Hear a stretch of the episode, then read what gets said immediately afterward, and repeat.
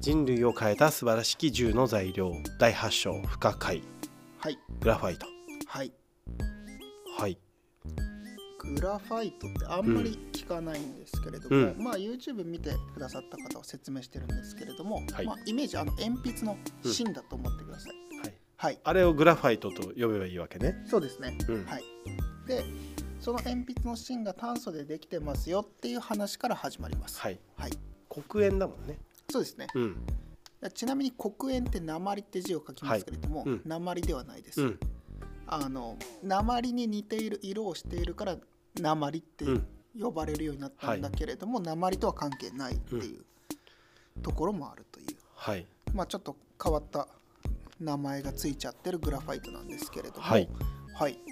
えーとまあ、このグラファイトっていうものの構造が六角形なんですよねうんで鉛筆ってめっちゃ脆いじゃないですか、そうですねよく芯をうん、よくね芯は折れちゃいますけど芯が折れるっていうね、ことがよくあるんですけれども、これこの六角形構造自体はめちゃくちゃ強いんですよ。はい、うんそうなんだはい、ただ六角形を作った時に、はいえーとですね、その他とつながる、えー、と分子の構造が存在しない、うんだから六角形を立体にできないんですよこいつらあー使い切っちゃっなたる電ほ子どを、はい、あの純度が高いと脆いっていうはいはいはい以前にも出てきたけどはいねガラスの時だっけかえーとですね、純度が高いと脆いっていうのは鋼鉄の時鋼鉄の時合金のか話です、合金の話でね、はいうん、混ざってる方がうん強いんだもんね、金属ではそうですうね、ん、でこの、えー、とグラファイトの場合は六角形を作る時に、まあ、あの化学の時に電子の手みたいなことをやはっいたと思うんですうんよ、うんあのつながるやつが六角形で完成しちゃうんですよね、はいでそうすると立体を作れないんですうんよ、うんで鉛筆はどうなってるかっていうとその六角形を上に積み重ねてるんですけどその積み重ねる時の力がファンデルワールス力っていうはい分子同士原子同士の引力みたいなすごい弱い力でひっついてるせいで薄く剥がれていくんですよ。うんでこの剥がれていくのが鉛筆の書く時にあの黒いやつが残るっていううんうんなので芯のまあなんていうのかな六角形自体は強いんだけど重なり方は弱いので、はい残っていくんですうんうよ、んうんだからちゃんと削れていく削れていくっていうイメージですね、それが、えーグラファイトの構造ですはい、はいでこれが、まあ、炭素でできてるんですけど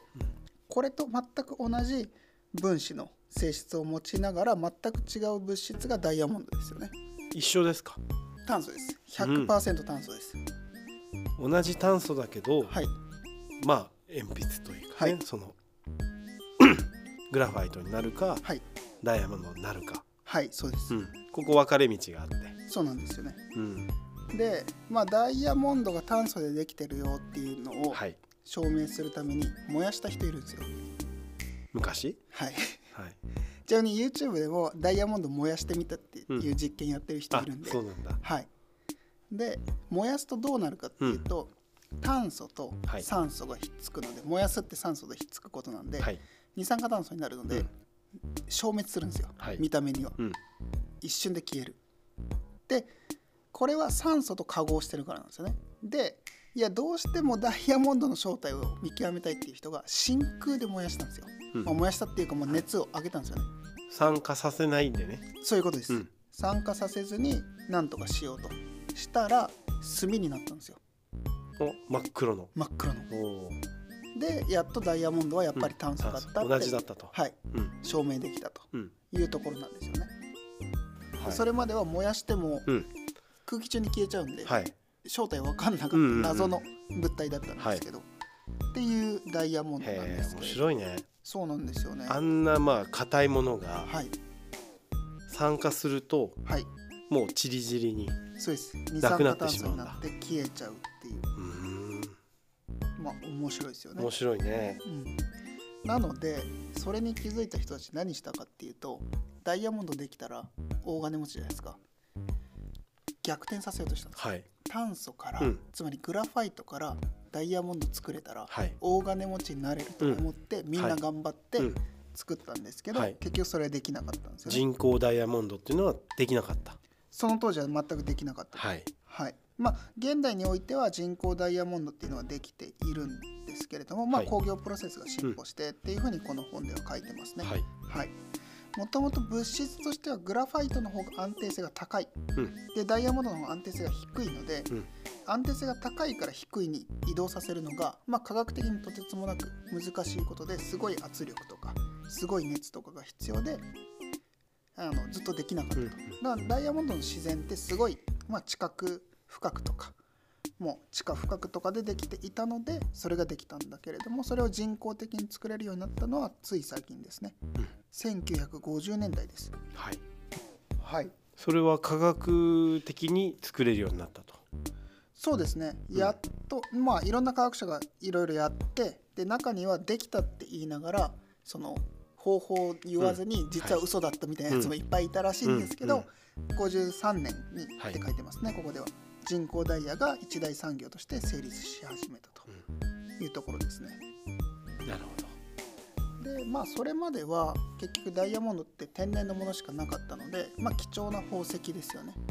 でその貴重な宝石は基本的には権力とか、えー貴族階級の人たちだけが持ってたんですよでえっ、とですねこの本の中では金とダイヤモンドが比較されてて金ってあの通貨として流通したこともあるんですけど、はいダイヤモンドはそうなったことはないんですよね、うんでその理由としてダイヤモンドの方が象徴的だったっていう話を書いててで、まあ、金って弱いんですよ金属としてぐにゃぐにゃ曲がるし、熱にも弱いし、はいでもダイヤモンドは安定してるし硬いしで輝きは美しいしっていうところで権力に結びついていったで金はそれが通貨として使われるようになっていったっていう2つの性質の違いがあるんですよねでこの先にダイヤモンドが、まあ、中流階級の人も持てるようになったよっていう時代が来るんですけれども、はいその時に結局ダイヤモンドを安売りしたくなかったんですよダイヤモンドを掘ってる人たちはまあここではデビアス社が出てくるんですけど、はいまあヨーロッパで超有う名な、ん有名なねはい、でその会社が、えー、とダイヤモンドを中流階級に売りたいとでも何でもかんでも売っちゃうとダイヤモンドの価値が上流階級の人たちが買ってて貴族の人が持ってるものを信用を落とすことになるのではい特別な時にだけしか売っちゃダメだっていうことでダイヤモンドは永遠の輝きダイヤモンドは永遠っていうコピーとともに婚約や結婚にまつわるものとして PR したんですよね。うんでそれが成功して今ではダイヤモンドっていうものが、まあ、結婚指輪とか、婚約指輪とかに使われるようになっていったんですよね。まあ一定の価値を保ちながらそうですね一般の人たちにも流通するんだけどはいまあ一生にねそうなんですよ。一つうんいやいいもの買おうとか、はいうん、そういう感じになってますよね。そうですねでそれをまあうまく広告で成し遂げたのがデビアス社ですよっていうはい、だ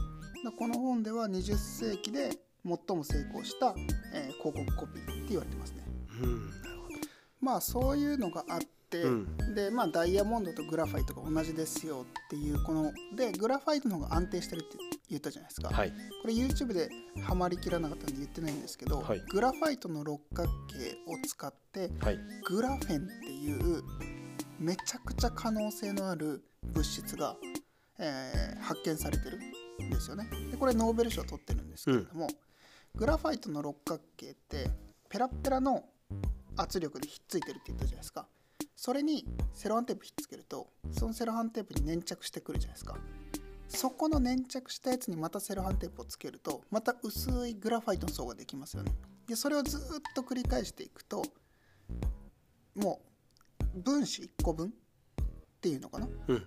の層ができるんですよね。これがグラフェンうん、うん、なんですよね。でこれは、えーと言ってしまえば2次元なんですよ。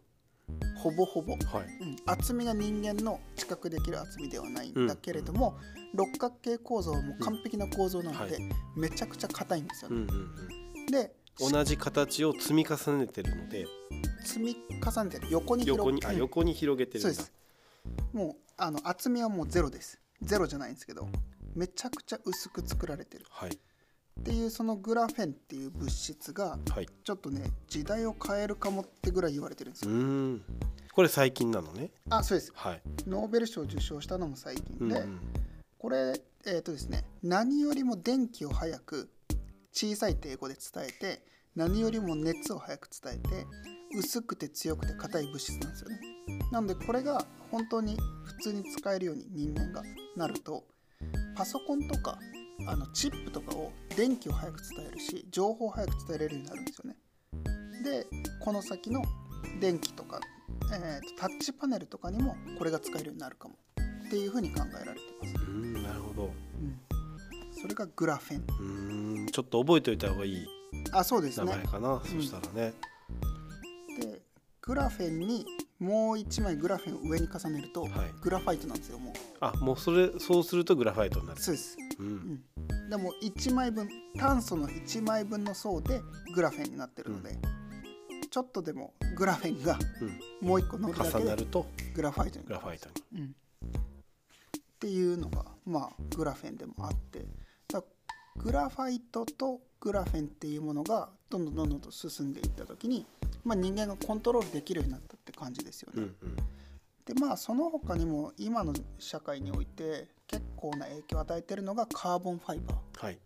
これはよく聞きますよねそうですねうんいろいろまあ製品の中にはいもうすでに溶け込んでるというか、そうですね。うんで、えー、と自転車、はいまあ、のレコード記録はいで炭素繊維は、えー、と今は禁止されてるらしいですうん国際自転車競技連合が、えー、と1時間で何キロ走れるのかっていうアワーレコードをカーボンを使うとあまりにも速くなりすぎるもう軽くて丈夫すぎるのでなのでアワーレコードの挑戦における炭素繊維に触発された新デザインの使用を速やかに禁止したんですってうんでそれと同じようにフォーミュラー1の方でももうカーボンファイバーっていうものがすごい使われるようになったんですけれどもこっちは禁止しなくてどんどんどんどんと取り入れていったはいだからこの先も記録は伸び続けるって思われていますうんなでさらにはあれですよね陸上うんこれがまたすごい話になっててはいえっ、とですね一時まあ義足を使って、えっ、とまあ一緒に健常ランナーと走るのがいいのかどうかっていうので健常者と同じレースに出場したいっうんていう主張をしたんですね。まあパラリンピックとオリンピックははい、まあそこにね線を引きはあるはずなんだけど、あそうですね。うん、はい、そでれを一緒にやっていいかとそうですでそれをやってで,、えっとですね、世界陸上連盟とかと争ってうんで男子 400m で準決勝までロンドンオリンピックでは出場したらしいですよはいで準決勝まで進んだんですよね、はいでそういうふうに進んでいってでもその中では障害者が頑張っているからいいじゃないかっていうふうに言われていたんですよでその後ドイツで,、えーとですね、マルクス・レームっていう選手が走り幅跳びでメダルレベルの記録を出したら世論が一変したんですよね技術ドーピングだってはいズルだってうん言い出して、うんでそこで一気に空気が変わってパラリンピックはパラリンピックっていう風になってしまったらしいんですけどでも義足の可能性が異常なんですよね、うん、だから健常者の運動能力をもうはるかに超えるような、可能性があるですね、はいまだあのウサイン・ボルトの方が速いし、はい金メダリストの走り幅跳びは健常者の方が飛んでるし、はいでもこのままいくとうん、普通に、軽くてそうです丈夫なはい義足とか、はいまあ、足だけじゃなくてね、そうですねうんうん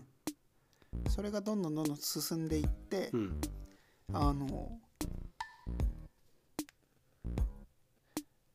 技術ドーピングって言い方なかなか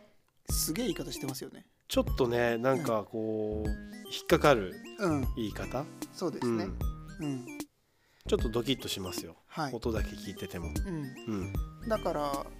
彼らは足を失ったり、はい何かしらの原因で、まあ足であったり、うん手だったりっていうのが体の不自由な部分が存在するから、うん、そういう技術を使って、うんえっ、と同じように走ろうっはいっ、て定ましあている、致し方なくそういう状況にあるんだけどもそうですね、はいうん、